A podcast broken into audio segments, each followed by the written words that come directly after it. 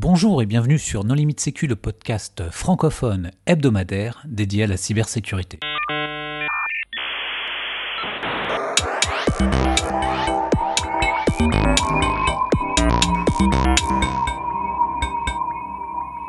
Alors aujourd'hui, nous allons parler de la sécurité du cloud avec Christophe Tafani-Dereeper. Bonjour Christophe. Bonjour. Pour discuter avec lui, les contributeurs NoLimitSecu sont Nicolas Ruff. Bonjour. Hervé Schauer. Bonjour. Vladimir Collat. Bonjour. Et Marc-Frédéric Gomez. Bonjour. Alors Christophe, on a déjà réalisé plusieurs épisodes ensemble, mais pour les auditeurs qui ne les auraient pas écoutés, est-ce que tu veux bien te présenter ? Oui, bien sûr. Alors, je m'appelle Christophe, j'habite à Lausanne, en Suisse, dans la partie qui parle français. Et je travaille chez Datadog principalement sur des sujets de sécurité cloud et d'open source.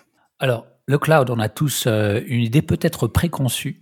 Est-ce que tu peux nous expliquer ce que c'est ? Oui, c'est une très bonne intro parce que c'est vrai que ça veut dire beaucoup de choses.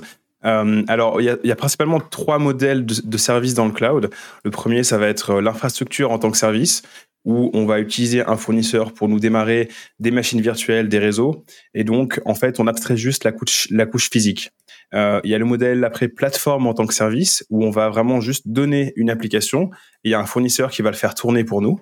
Et le dernier, qui est aussi le plus répandu, parce que c'est là où il y a le plus d'utilisateurs finaux qui vont être impactés, c'est le software as a service, donc le logiciel en tant que service, où là, c'est vraiment une application qu'on va utiliser. Et nous, ce qu'on fournit, c'est vraiment juste la donnée. Et donc, en fait, ce qui change entre ces différents modèles, c'est vraiment le niveau d'abstraction et puis qu'est-ce que le fournisseur va devoir faire par rapport aux clients qui utilisent ces applications. Donc, typiquement, quand on utilise un SaaS, un logiciel en tant que service, on n'a rien à faire. C'est plutôt sur la partie donc authentification et c'est là où on va donner des données qui vont aller dans ce logiciel. Le plateforme en tant que service, on va vraiment donner une application. Donc, c'est nous qui allons écrire et gérer, mettre à jour cette application. Mais tout ce qui est en dessous, donc le système d'exploitation, la partie physique, etc., ça va être le fournisseur qui la gère. Et dans la partie infrastructure en tant que service, on va aussi gérer le système d'exploitation qui est en dessous. Et dans tous les cas, il y a quand même une couche d'abstraction qui fait qu'on n'a pas typiquement à devoir aller brancher des serveurs nous-mêmes. Et en matière de sécurité, qu'est-ce qui change des environnements traditionnels ? Alors, ce qui change principalement, c'est le fait que le cloud est globalement géré par des API, les API des fournisseurs, comme l'API d'Amazon Web Service, la console, qui sont toutes exposées sur Internet. Ce qui fait qu'en fait, si on a les bons identifiants, on peut plus ou moins accéder à n'importe quel environnement cloud.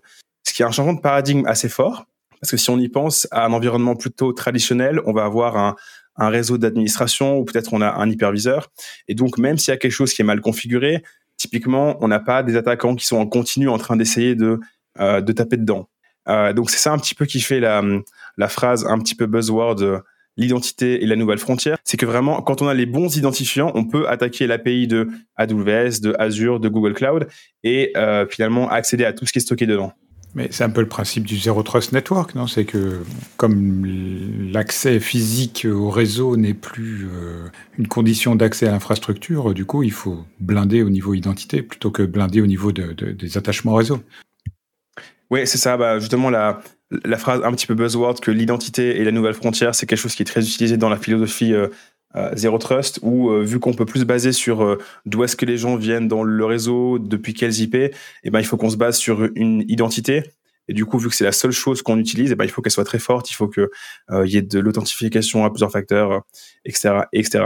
Ça, c'est pour les parties un peu plus négatives, mais pour les parties positives, il y a aussi le fait que on a des API, on a des rapports sur qu'est-ce qu'on paye aux fournisseurs de cloud. Ça veut dire qu'on a aussi des bonnes opportunités d'avoir un inventaire qui reste toujours à jour.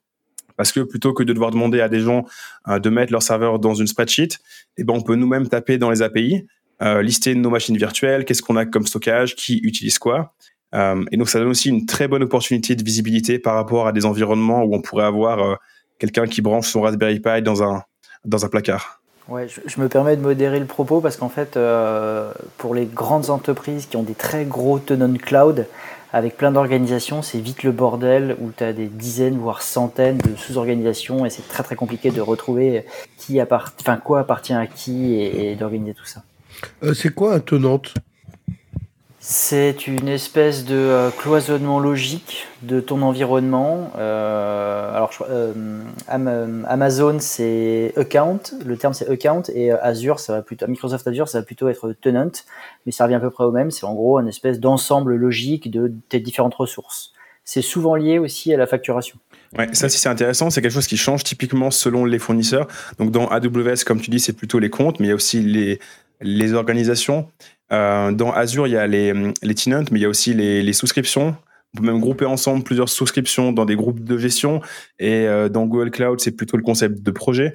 Donc c'est aussi intéressant d'essayer de voir les différents regroupements qui est possible entre les différents clouds, et puis quel niveau de séparation ils amènent entre des environnements. Typiquement, entre deux comptes AWS, typiquement, la séparation est très forte. Alors que peut-être qu'entre deux groupes de ressources sur Azure, il n'y a pas une séparation aussi forte, alors qu'il y a quelque chose de beaucoup plus fort dans un tenant Azure, où même toutes les identités deviennent séparées. Oui, on peut peut-être citer la faille Big Bang, qui est un petit d'actualité en ce moment, où Microsoft a un concept dans son cloud qui est d'autoriser tous les... Ils ont un groupe d'authentification qui représente tous les Azure Active Directory, qui chez d'autres fournisseurs de cloud s'appelle par exemple All Authenticated Users. Et donc, du coup, tu peux quand même autoriser de l'authentification dans ton tenant Azure depuis un autre tenant à partir du moment où les deux sont des produits, enfin, sont des clients Microsoft, quoi. Puis ça amène une très bonne question qu'on aurait peut-être dû traiter dans l'intro, c'est quand on parle de sécurité cloud, est-ce qu'on parle des choses qui sont de la responsabilité du client ou des choses qui sont de la responsabilité du fournisseur ? Et les deux sont valides, c'est juste que c'est deux perspectives différentes. D'un côté, on va traiter qu'est-ce que moi, en tant qu'utilisateur de AWS, par exemple, je vais mal faire ou je vais bien faire pour sécuriser mon environnement. Et d'un autre côté, on va parler des vulnérabilités que AWS ou Azure ou GCP eux-mêmes ont eues dans le passé dans leur plateforme et qui ont pu causer des potentiels dommages à leurs clients. Donc, ces deux axes sont valides. C'est vrai qu'aujourd'hui, on va peut-être plus se concentrer sur la partie client, parce que c'est ça qui est plus actionnable, mais il y a aussi cette partie les vulnérabilités dans les fournisseurs eux-mêmes qui est très intéressante, et il y a un projet qui a été lancé en juin 2022 qui s'appelle CloudVulnDB qui cherche à en fait faire un inventaire de toutes les vulnérabilités qui ont été trouvées et reportées dans les fournisseurs de cloud, puisque ceux-ci ne les publient pas eux-mêmes généralement. Ils ne publient pas parce que tu ne peux pas avoir de CVE assigné à une faille dans un fournisseur de cloud. Enfin, tu peux avoir une CVE assignée dans Kubernetes ou dans un logiciel comme ça, mais par principe même des CVE, il faut que ce soit un code commit identifiable, qu'il y ait des gens qui puissent tourner la version d'avant, etc. Ce qui n'est pas le cas sur un service cloud type SaaS, quoi. Même sans parler forcément de CVE, qui effectivement fait déjà référence à de l'applicatif, il y a quand même une marge d'amélioration pour que quand il y ait des vulnérabilités qui sont reportées, les fournisseurs eux-mêmes puissent publier quelque chose qui explique à leurs clients voilà, c'est ça qui a été trouvé, voici comment on l'a investigué, voici l'impact. C'est vrai qu'aujourd'hui, c'est quelque chose qui est plutôt fait par les gens qui rapportent les vulnérabilités. Et donc, l'idée de ce projet CloudVulnDB, c'était de pouvoir centraliser ça, qu'on puisse avoir une vue centrale de tiens, quelles sont les vulnérabilités qui ont été découvertes et reportées sur AWS cette année. Ou sur Azure, ou sur Google Cloud. Pardon ? C'est une des difficultés qu'il y a pour les entreprises quand ils contractualisent auprès des fournisseurs cloud, c'est réellement quel type de visibilité ils vont avoir sur le patch management, les vulnérabilités, sachant que ces briques, on a beau dire qu'elles sont publiques, on n'y a pas accès. Et on n'est jamais au courant de est-ce qu'on utilise telle version, par exemple si on prend le cas d'Azure d'Active Directory, si sur AWS on est sur d'autres types de techno, on dépend totalement de leur volonté à communiquer. Et quand on les écoute, aujourd'hui, à moins que j'ai pas que l'information d'entre vous l'ait, mais on n'a pas beaucoup de rapports de clients qui ont réussi à avoir des vrais dédommagements parce que se faire rembourser son débordement mensuel, ouais, super, mais quand on a une perte de 4 millions d'euros, c'est pas, on parle pas de, voilà, c'est de plusieurs millions d'euros, c'est pas en remboursant les 3 000 ou 5 000 euros, 10 000 euros d'hébergement mensuel que ça va permettre de résoudre le sujet. Oui, mais quand tu prends un cloud public comme ceux qu'on a cités, c'est normal, c'est une boîte noire. Enfin, je veux dire, si tu as besoin... AWS, tu as quand même pas mal de boîtes du CAC 40 qui sont présentes. Hein. Non, mais je ne parle pas des clients. Je parle de ceux qui font ce choix-là. C'est une boîte noire. S'ils veulent savoir exactement comment ça marche, ils font du cloud privé. Ils ne font pas ces trois grands fournisseurs-là, non ? Ou peut-être il y a un truc que je n'ai pas compris. Bah, moi, je ne comprends pas ton problème, Marc-Fred, parce que Là, tu parles de disponibilité, c'est-à-dire si un site est down, tu perds de l'argent, mais c'est pas... Non, compromis, on parle de compromission, on parle qu'il y a une vulne et tu te fais compromettre. Il n'y a pas, à ma connaissance, de faille liée à une infrastructure cloud qui est conduite à des dommages financiers pour un client. Si tu regardes les cas comme Capital One ou ceux qui ont été vraiment high profile dans la presse, en fait, à chaque fois, c'était le client qui avait fait des erreurs de configuration ou qui avait fait fuiter des clés d'API sur GitHub. Ou qui avait c'est comme le conducteur d'une voiture, c'est toujours sa faute jusqu'au moment où il y a une commission fédérale qui fait une enquête, on découvre que la voiture a un bug. Mais oui, mais je suis d'accord avec toi, c'est le client. Le client est toujours... C'est entre la chaise et le clavier le problème. Non, faut arrêter. On peut pas à chaque fois dire qu'un fournisseur de cloud fournit une solution, up-to-date, patchée, et que le client, parce qu'il fait des mauvais choix de configuration, bon, il y en a quelques-uns qui méritent, quand on met un mot de passe admin, 1, 2, 3, 4, 5, 6, lui, on peut rien pour lui. Mais pour les autres, il y a quand même, grâce à ce portail VulnDB Cloud, il y a quand même un avantage, on a un peu plus de visibilité.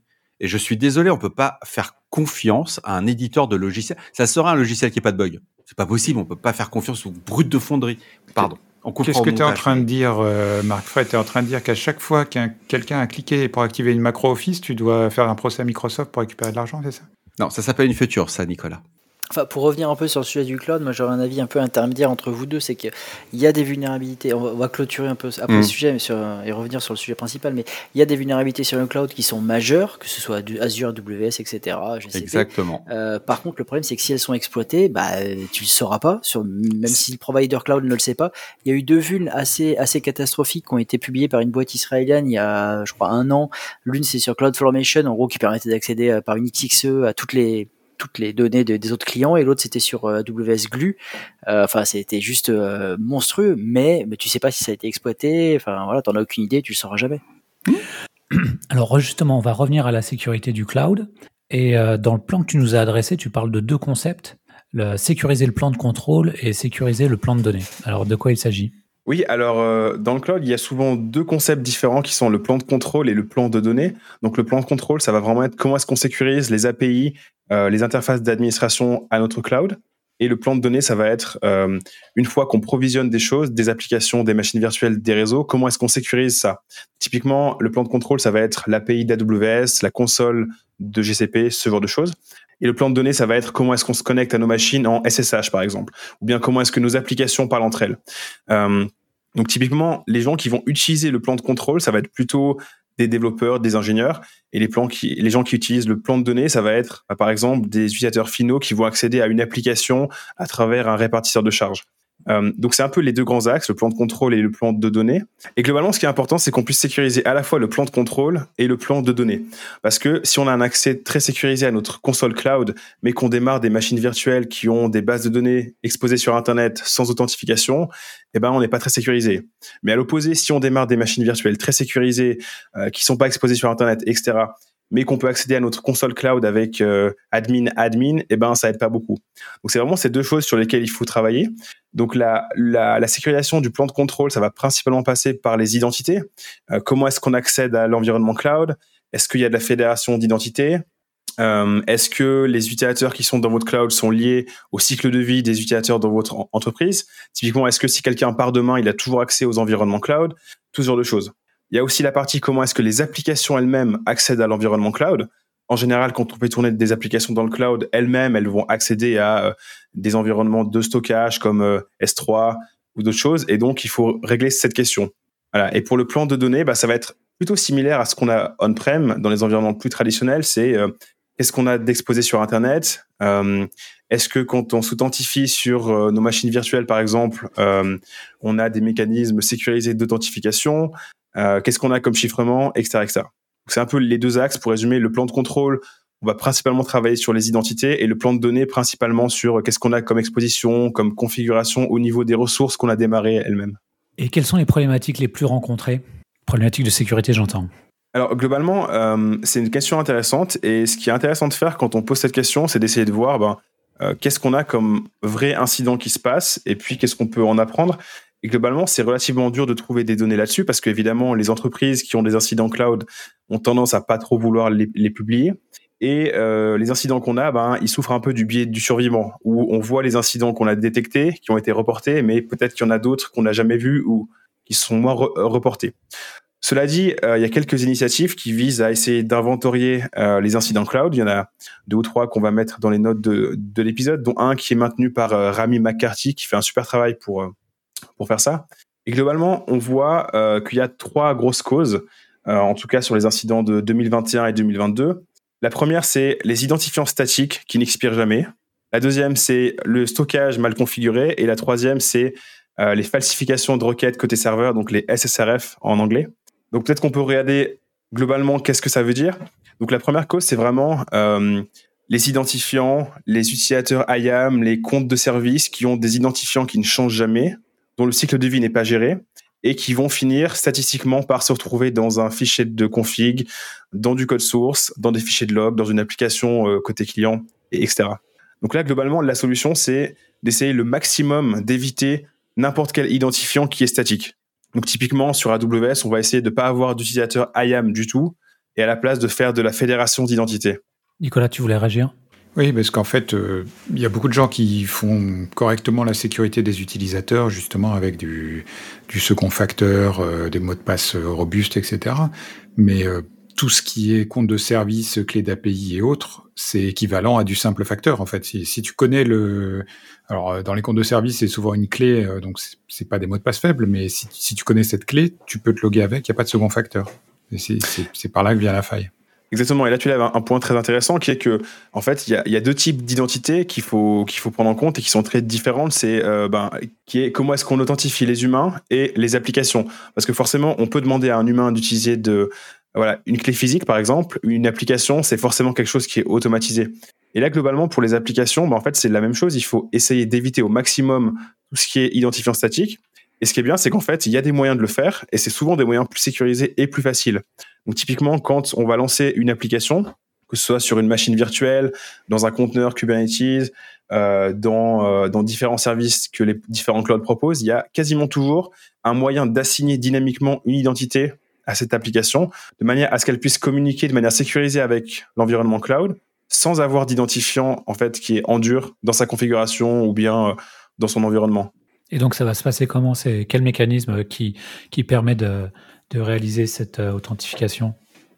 Alors, le nom globalement qui existe chez les 3 gros fournisseurs cloud, c'est le service de métadonnées d'instance. C'est un mécanisme où, en fait, l'application a un rôle qui lui est assigné et au runtime, elle va pouvoir appeler une URL précise qui est une URL locale du type 169.254, etc.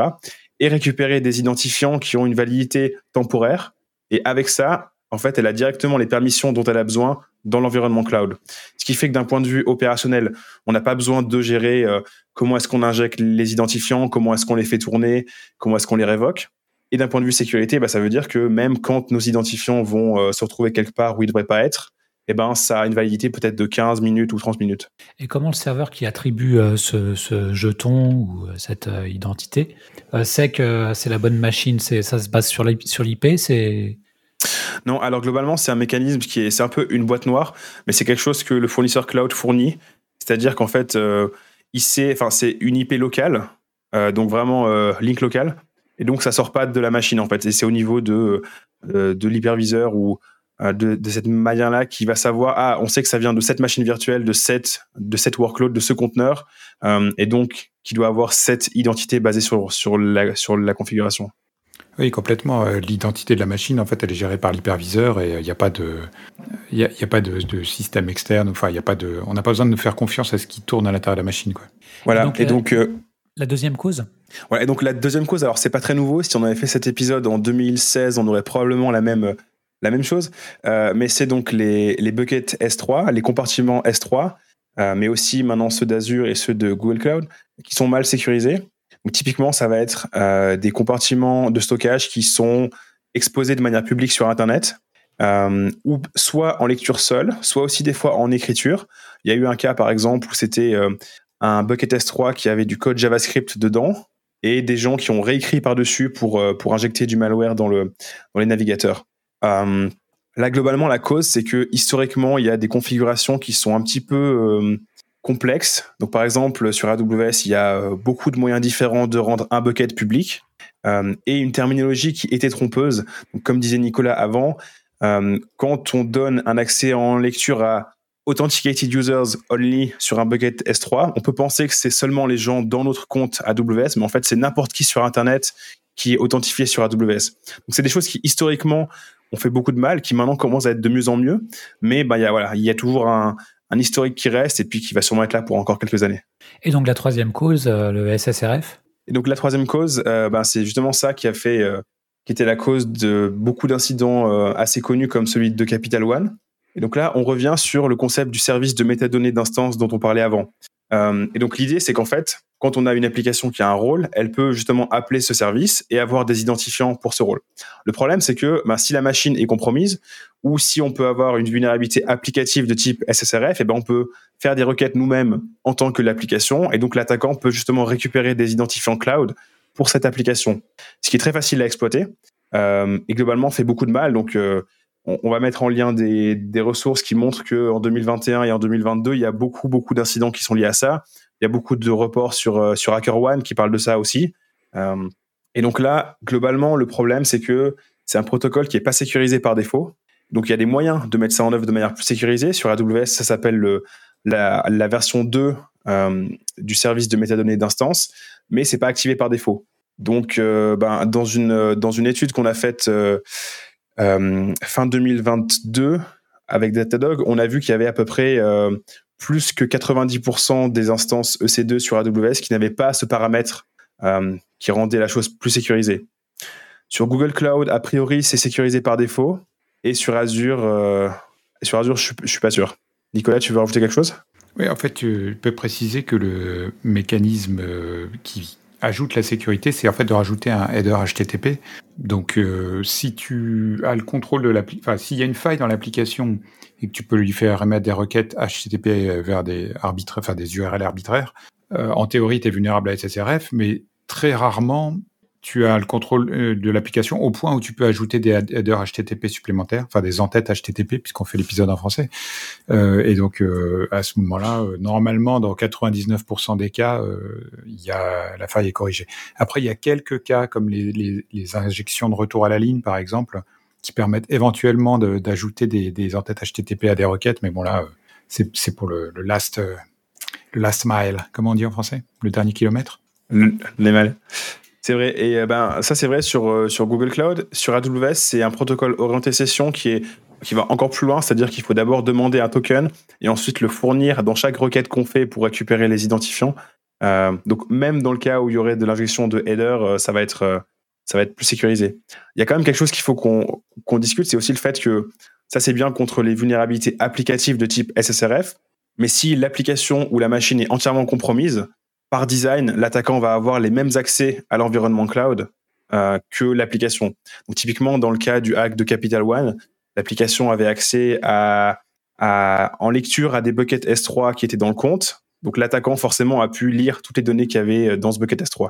Et ça, c'est par design, on ne peut pas faire grand-chose autre que de s'assurer que les applications qui tournent aient les permissions minimales par rapport à ce qu'elles ont besoin de faire. Après, historiquement, cette histoire de serveur web, j'étais pas chez AWS quand ils ont pris la décision, mais c'est un peu une erreur de l'histoire, quoi. C'est-à-dire qu'il y avait plein d'autres manières de faire. Ça aurait pu être une socket Unix locale, ça pourrait être un attribut étendu sur un fichier ou quelque chose comme ça.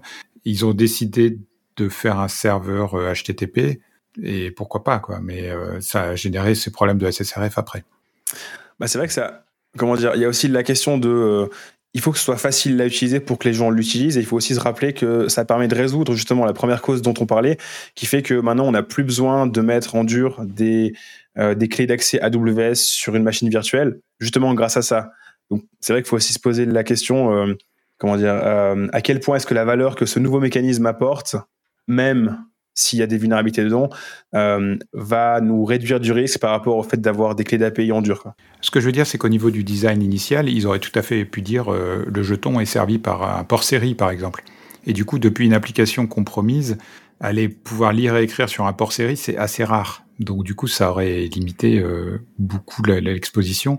Par contre, pouvoir faire des requêtes HTTP depuis une application compromise, c'est quand même un scénario assez classique, puisque la plupart des trucs... Il y a pas mal de vulnérabilités SSRF, par exemple en PHP, qui te permettent de faire autre chose que de l'HTTP, du FTP, du SMB, plein de choses comme ça. Donc potentiellement, tu pourrais arriver au même cas.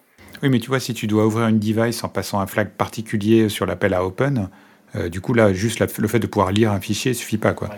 Bonjour la flexibilité après. Hein. Ouais, ça, c'est que du coup, là, c'est quelque chose qui est quand même très facilement utilisable, peu importe que ça tourne dans un conteneur, sur une machine virtuelle, et ça ne dépend pas de l'OS aussi. Donc, c'est vrai qu'en termes de facilité d'usage, c'est quand même très, très facile. Et est-ce que si on mettait un WAF en place, ça résoudrait le problème ? Non. Parce que alors, le WAF n'a pas connaissance de l'identité de la personne qui appelle. Il ne peut pas faire la différence entre une application, un client compromis et un client légitime. Dans les deux cas, le client demande un token. Avec ChatGPT, ton WAF, il le connaît. Hein. Moi, j'ai entendu sur NoLimitSecu un président qui parlait qu'avec l'intelligence artificielle, on l'avait. Ouais, alors, plaisanterie mise à part, quand même, la manipulation de headers, etc., c'est quelque chose que tu dois pouvoir détecter. Mais Christophe, tu voulais rajouter quelque chose ? Non, juste le fait que le WAF, ça peut être utile parce que typiquement, on ne s'attend pas à ce que, par exemple, quelqu'un qui utilise un site web commence à injecter des URL avec des IP très particulières comme celle du service de métadonnées d'instance, mais forcément, ça se contourne. Donc, ça peut être bien pour avoir une idée initiale que les gens sont en train d'exploiter ou en tout cas d'essayer d'exploiter une application, mais ça ne va pas être quelque chose qui va éviter une brèche de données. Et globalement, ça va forcément avoir des défauts positifs et puis des défauts négatifs. Donc, c'est peut-être une pièce du puzzle, mais c'est sûrement pas la solution. Je crois que Johan proposait de mettre un WAF devant le metadata server et pas devant l'application web. Auquel cas, comme la plupart des gens vont récupérer le token d'authentification avec un curl directement entre deux backticks, ça change pas grand-chose. Tu peux pas faire la différence entre une requête légitime et une requête illégitime. Alors Nico, moi ce que je propose, c'est de mettre un WAF devant tous les services HTTP. Alors, c'est même pas forcément une si mauvaise idée, c'est pas facile à faire, mais je sais que Netflix avait fait de mémoire quelque chose comme ça avant la version 2 du service de métadonnées d'instance sur AWS, où justement, ils mettaient une sorte de proxy entre les applications et le service de métadonnées d'instance avec du IP tables au milieu. Mais bon, ça reste quelque chose de plutôt complexe. Et de nos jours, il faut bien mieux activer la version 2 du service de métadonnées d'instance, par exemple, sur AWS. C'est beaucoup plus pratique et ça va causer beaucoup moins de problèmes en production. Il me semble aussi qu'entre AWS et GCP, il y a une différence qui est que tu peux firewaller le service de metadata server sur AWS, alors que sur GCP, il me semble que c'est géré tellement bas dans la stack que tu peux pas mettre de firewall devant, quoi. Alors, est-ce que tu parles dans les environnements de conteneurs en particulier ou de manière générale ? J'avoue que j'utilise beaucoup plus les conteneurs que des instances type machine virtuelle, mais je crois que c'est le cas de manière générale. Mais j'avoue que ça se vérifierait. D'accord. Parce que typiquement sur AWS, c'est peut-être le cas aussi sur d'autres environnements. Quand tu fais tourner des conteneurs sur un Kubernetes managé, par défaut, les conteneurs peuvent accéder aux rôles et donc aux identifiants des nœuds sur lesquels ils tournent, ce qui pose tout un tas de problèmes. Et donc là, auquel cas, effectivement, la recommandation d'AWS, c'est soit de bloquer ça au niveau de l'OS, ce qui n'est pas très pratique quand on est dans un environnement en conteneur, soit d'appliquer des politiques réseau au niveau de Kubernetes pour bloquer ça. Et alors, après ces problèmes, comment les fournisseurs de ces grands clouds publics nous proposent des solutions ? Alors, c'est une très bonne question. Globalement, ce qu'ils font depuis plusieurs années, c'est qu'ils essayent de faire en sorte que, par défaut, quand on crée des ressources, ce soit plus compliqué de se tirer une balle dans le pied. Donc, typiquement, sur AWS, maintenant, il y a des mécanismes pour faire en sorte qu'on ne puisse pas créer de bucket S3 public, même si on veut, et tout ce genre de choses. Donc, globalement, l'idée que tout le monde est en train de pousser, c'est que secure by default, donc par défaut quand on fait quelque chose c'est sécurisé sans qu'on ait besoin de penser à d'autres choses en plus et qu'on ait des garde-fous pour que si on essaie d'appliquer une configuration qui n'est pas sécurisée, on ait quelque chose qui nous le dise ou bien qui nous le bloque. Donc en termes de détection, on peut mentionner le scanning d'infrastructure as code, on a un épisode NoLimitSecu dessus et en termes de prévention, il y a différents mécanismes qui existent, par exemple sur AWS les services control policies, les politiques de contrôle des services qui permettent de bloquer certaines actions dangereuses. Sur Google Cloud, il y a des équivalents avec les politiques d'organisation et sur Azure aussi. Donc voilà, c'est un petit peu ce mix de secure by default et puis d'avoir des garde-fous à la fois de détection et de prévention pour quand on fait quelque chose qui va être dangereux. Ok, est-ce que tu voudrais apporter le mot de la fin ? Oui, alors on est en 2023, on n'a pas encore parlé de ChatGPT. Est-ce qu'il y a un sujet sur ChatGPT dans la sécurité du cloud ? Pas chez les clouds italiens, en tout cas. Non, mais plus sérieusement, alors c'était intéressant ces derniers jours, voire plutôt mois, Il y a quelques outils qui sont sortis, donc liés soit à la sécurité cloud, soit au cloud en général, basés sur ChatGPT ou en tout cas des modèles d'intelligence artificielle. Donc il y en a un qui s'appelle CloudGPT qui permet de lui donner une politique IAM AWS et qui nous dit s'il y a des problèmes de sécurité dedans. Alors évidemment, à utiliser à vos propres risques et périls. Il y a aussi un autre outil intéressant qui s'appelle AIAC, comme intelligence artificielle infrastructure as code, qui permet de générer à la volée, en utilisant GPT-3, des snippets d'infrastructure en tant que code. Donc on peut lui dire donne-moi le code Terraform pour un bucket S3 et il va nous donner justement ce code. Ça pose une problématique intéressante, c'est que quand on a des intelligences artificielles qui génèrent ça, si elles ont été entraînées sur des environnements, sur des datasets qui n'étaient pas sécurisés, eh ben, ça ne va pas forcément cracher des choses très sécurisées.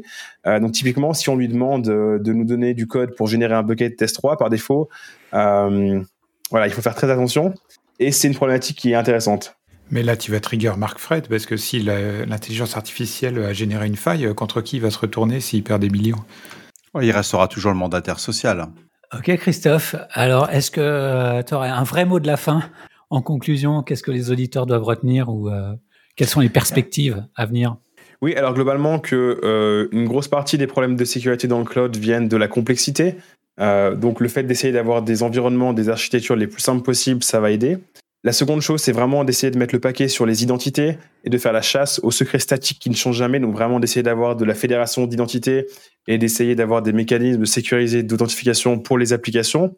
En plus de ça, d'avoir des paradigmes de sécurité par défaut. Donc il faut que pour les développeurs, ce soit simple de faire la bonne chose. Quand on fasse quelque chose par défaut, ce soit sécurisé. Et puis avec des garde-fous qui nous permettent d'avoir des alertes ou qu'on soit bloqué quand on fait des choses vraiment dangereuses. Je pense que ça paraît être un très bon début. On mettra comme note dans l'épisode aussi différentes ressources qui permettent de prioriser ça, parce que c'est vrai que quand on commence dans la sécurité cloud, il y a beaucoup de choses et c'est compliqué de savoir dans quoi est-ce qu'il faut prioriser nos efforts. Donc il y a quelque chose sur lequel j'ai travaillé récemment, c'est une base de données de problèmes courants de sécurité cloud, qui est cherchable et qui permet d'essayer de comprendre un petit peu les choses les plus courantes et les plus critiques dans le cloud, parce que on va souvent avoir un mix de choses qui nous sont remontées, qui sont pas très critiques mais qui sont très visibles, et des choses qui sont peut-être moins visibles mais très critiques et beaucoup plus actionnables. Donc voilà, le but c'est d'essayer de faire en sorte que les gens puissent se concentrer sur les choses qui sont vraiment importantes. Merci Christophe, merci beaucoup d'avoir accepté notre invitation. Merci aux contributeurs. Chers auditeurs, nous espérons que cet épisode vous aura intéressé. Nous vous donnons rendez-vous la semaine prochaine pour un nouveau podcast. Au revoir.